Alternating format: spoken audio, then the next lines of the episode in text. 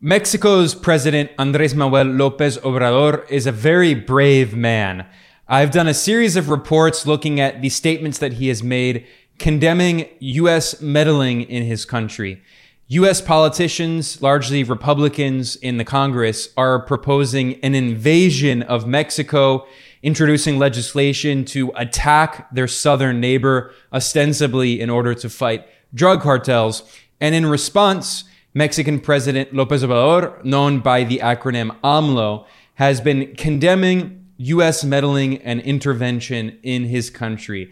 In March, AMLO organized a massive rally in the heart of Mexico City, condemning U.S. meddling and declaring that Mexico is not a U.S. colony. But that was just one example of Mexico's President AMLO defending his country's sovereignty. This May, AMLO sent a, a, public letter to US President Joe Biden condemning Washington for funding right wing opposition groups in his country that have organized protests and tried to destabilize the democratically elected government. AMLO said this form of US meddling in Mexico's internal affairs violates international law and he said it is arrogant and very offensive, and he could no longer stay quiet about it. I also have an article explaining all of this over at geopoliticaleconomy.com, and I will link to that in the description below for people who want to fact check me and get access to all of the sources that I'll be discussing today. Now, the US government has a very long history of meddling in Mexico, going back to 1846, in which the United States invaded Mexico and launched a war of aggression. And in 1848, the United States stole the northern half of Mexico, colonizing the land and turning it into the modern day states of California and Texas and Arizona and New Mexico. That's why it's called New Mexico. And that, that intervention has continued for decades. In fact, four Mexican presidents that we know of were CIA assets, according to official documents we have from the CIA showing that at least four Mexican presidents in the, in the past few decades were working for the CIA. However, things changed in December 2018 with the inauguration of Mexico's first left wing president in decades, Andres Manuel Lopez Obrador, known as AMLO. And he has done a reversal. He announced the end to what he said the neoliberal night or neoliberal nightmare that has dominated Mexico for decades. He announced new progressive economic policies, including massively increasing social spending for poor and working class Mexicans. The minimum wage has drastically increased. It has skyrocketed under AMLO's presidency. And most important of all, he has reasserted national control over Mexico's natural resources. Not only the oil, which he renationalized, the previous neoliberal governments, especially the former US backed President Enrique Peña Nieto, had partially privatized the state owned oil industry. AMLO renationalized the oil. He also nationalized Mexico's large lithium reserves. And lithium has been referred to as a white gold and is very important for technologies that are used that use batteries. So cars, electric cars, phones, laptops, cameras, and as the world transitions to renewable energies, lithium is going to be very important in the green revolution, the green transition, if you will. And more recently, AMLO has also been renationalizing the electrical grid in Mexico that had been privatized to a Spanish corporation. He's been buying back state control over the electrical grid. So he is through and through a leftist nationalist politician, and he's been condemning the United States for constantly violating his country's sovereignty and meddling in internal Mexican affairs. Now, in this letter that AMLO's office sent to US President Biden on May 2nd, he specifically singles out a US government organization known as USAID, the US Agency for International Development. This is a notorious CIA cutout that has been used to fund regime change operations around the world. I'm going to come back to that point in a second here, but first, I'm going to play a clip of AMLO's speech in a press conference on May 3rd in which he read out parts of the letter. In the video version of this episode, which I link to in the description below, I show the clips from the AMLO press conference with English language subtitles. But for the podcast version, I'll just read out what AMLO wrote. Quote, for a while, the government of the United States, in particular the U.S. Agency for International Development, has funded groups openly opposed to the legal and legitimate government that I represent, which is without a doubt an act of interventionism violating international law and the respect that there should be between free and sovereign states. Moreover, a few days ago, it was announced that said agency will increase the budget given to organizations opposed to our government as appears published on the official website of the State Department. End quote. Now, there are many right wing opposition groups in Mexico that organize protests against AMLO's government and try to destabilize the elected government that have been funded by USAID, the CIA cutout. One of the most well-known examples is a group called Mexicanos contra la Corrupción y la Impunidad, which stands for Mexicans Against Corruption and Impunity. And this is a right-wing group that was founded by a multi-millionaire oligarch named Claudio X Gonzalez. He is one of the main wealthy oligarchs who opposes AMLO and has been organizing protests for years. This oligarch Gonzalez also created a right wing political opposition alliance that is called Sí por México. And President AMLO pointed out that he used a logo that is very similar to the logo used by the fascist dictator of Chile, Augusto Pinochet. And he's not the only one. There are also other organizations that have been funded by USAID, including media outlets, by the way, that constantly attack AMLO and his progressive social policies and economic policies of support for the poor and nationalization of strategic natural resources. Now, despite its name, the U.S. Agency for International Development is very much not a humanitarian organization. It has a scandalous history. In the 1980s, USAID was used as a CIA front to send weapons to the far right Contra terror group in Nicaragua, which the CIA created and trained and funded to try to violently overthrow the revolutionary Sandinista government in Nicaragua. And the Los Angeles Times reported in 1987, quote, Oliver North and other Reagan administration aides deliberately used a 1986 program of humanitarian aid for Nicaraguan rebels to help support the secret effort to deliver military aid to the Contras. And they specifically said, US officials said, that Oliver North and the CIA used the so called humanitarian aid program as a piggyback operation wherever they could get away with it in order to send this, these weapons and other material to the Contra death squads.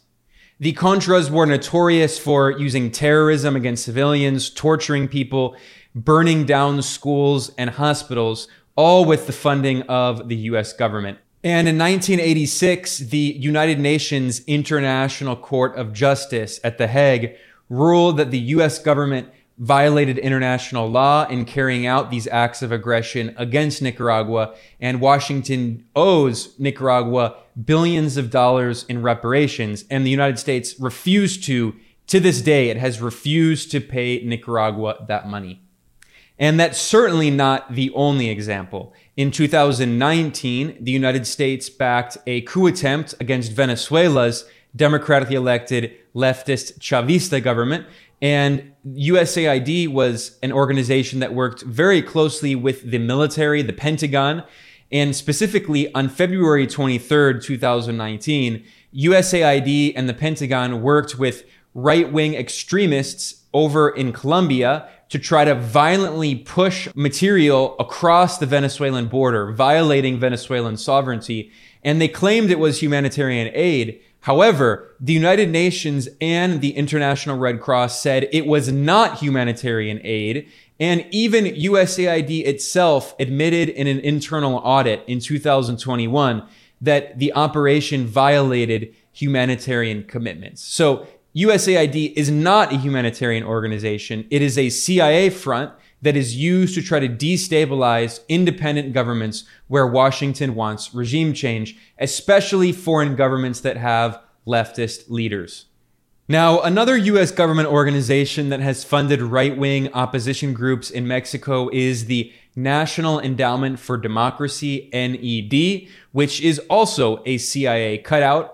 The Washington Post admitted this in a 1991 article titled Innocents Abroad The New World of Spyless Coups.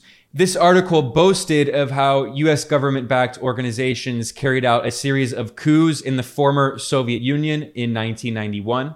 One of the key organizations that was involved in funding these US backed coups was the NED. The Washington Post wrote, quote, the sugar daddy of overt operations has been the National Endowment for Democracy, which is funded by the US Congress. Through the late 1980s, it did openly what had once been unspeakably covert, dispensing money to anti communist forces behind the Iron Curtain. And that did not end in the 1980s, despite what this article implies.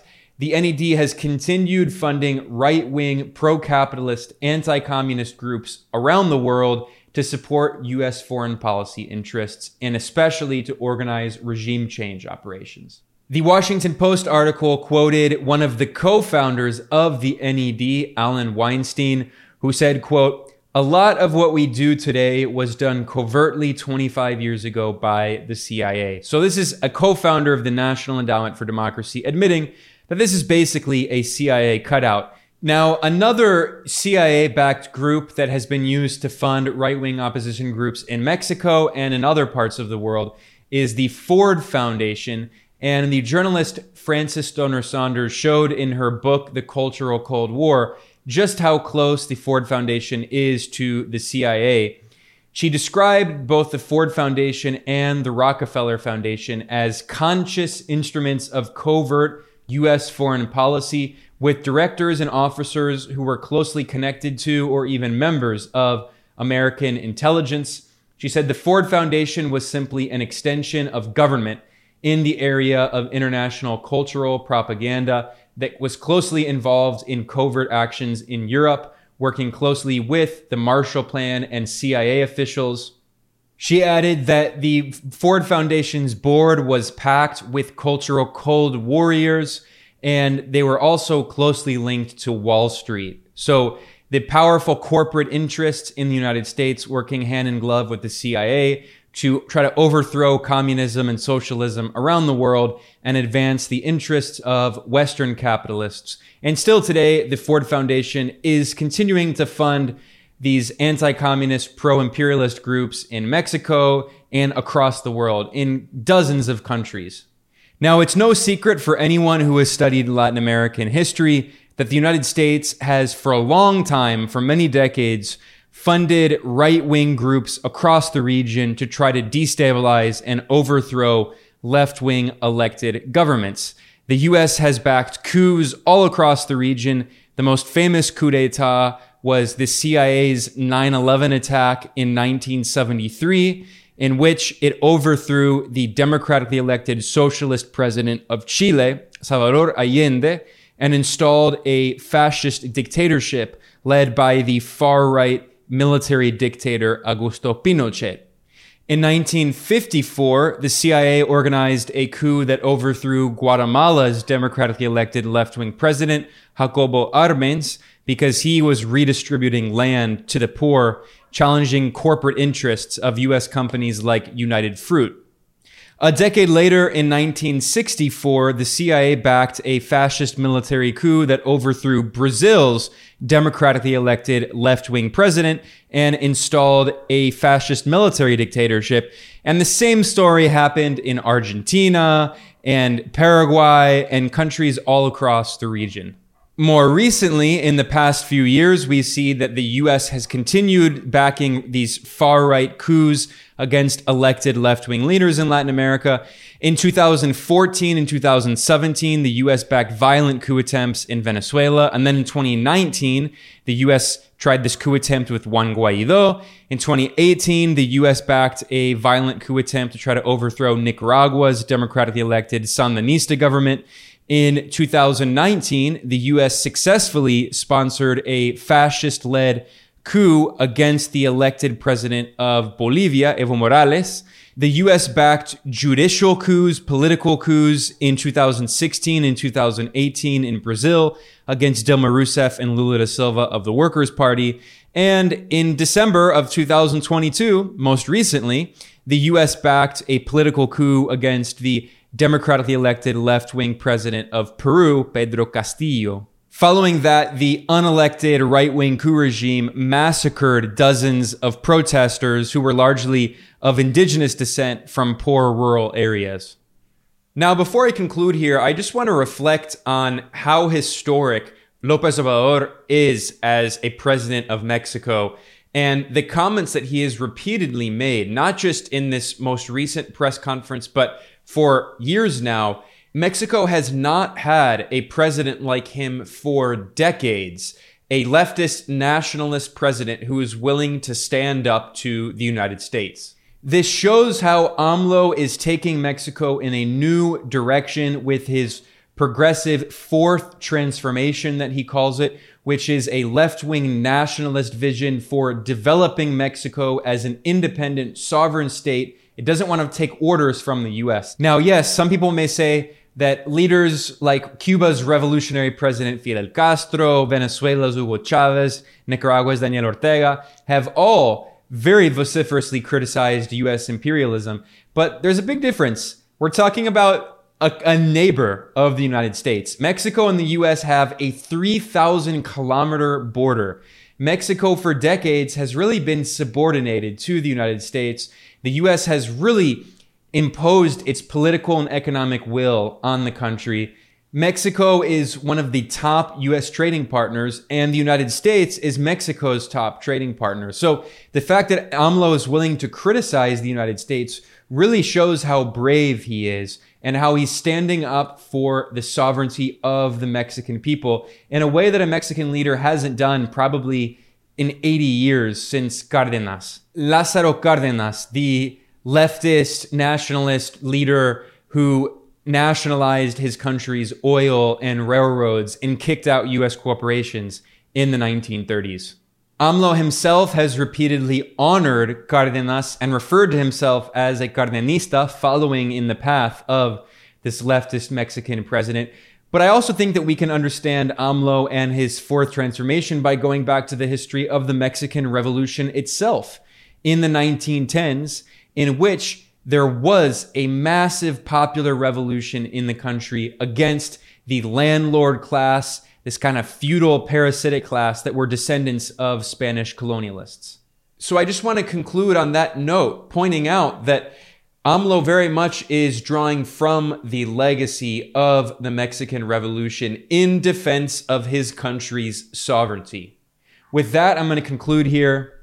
I'm Ben Norton, the editor in chief of Geopolitical Economy Report. If you like the work that we do here, you can go to geopoliticaleconomy.com slash support, and there's several ways to donate.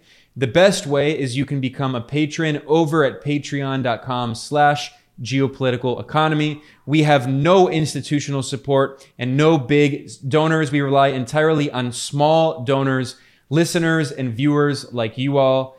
And whatever platform you're on, please consider subscribing to help promote our material in the algorithm. I want to thank everyone. I'll see you next time.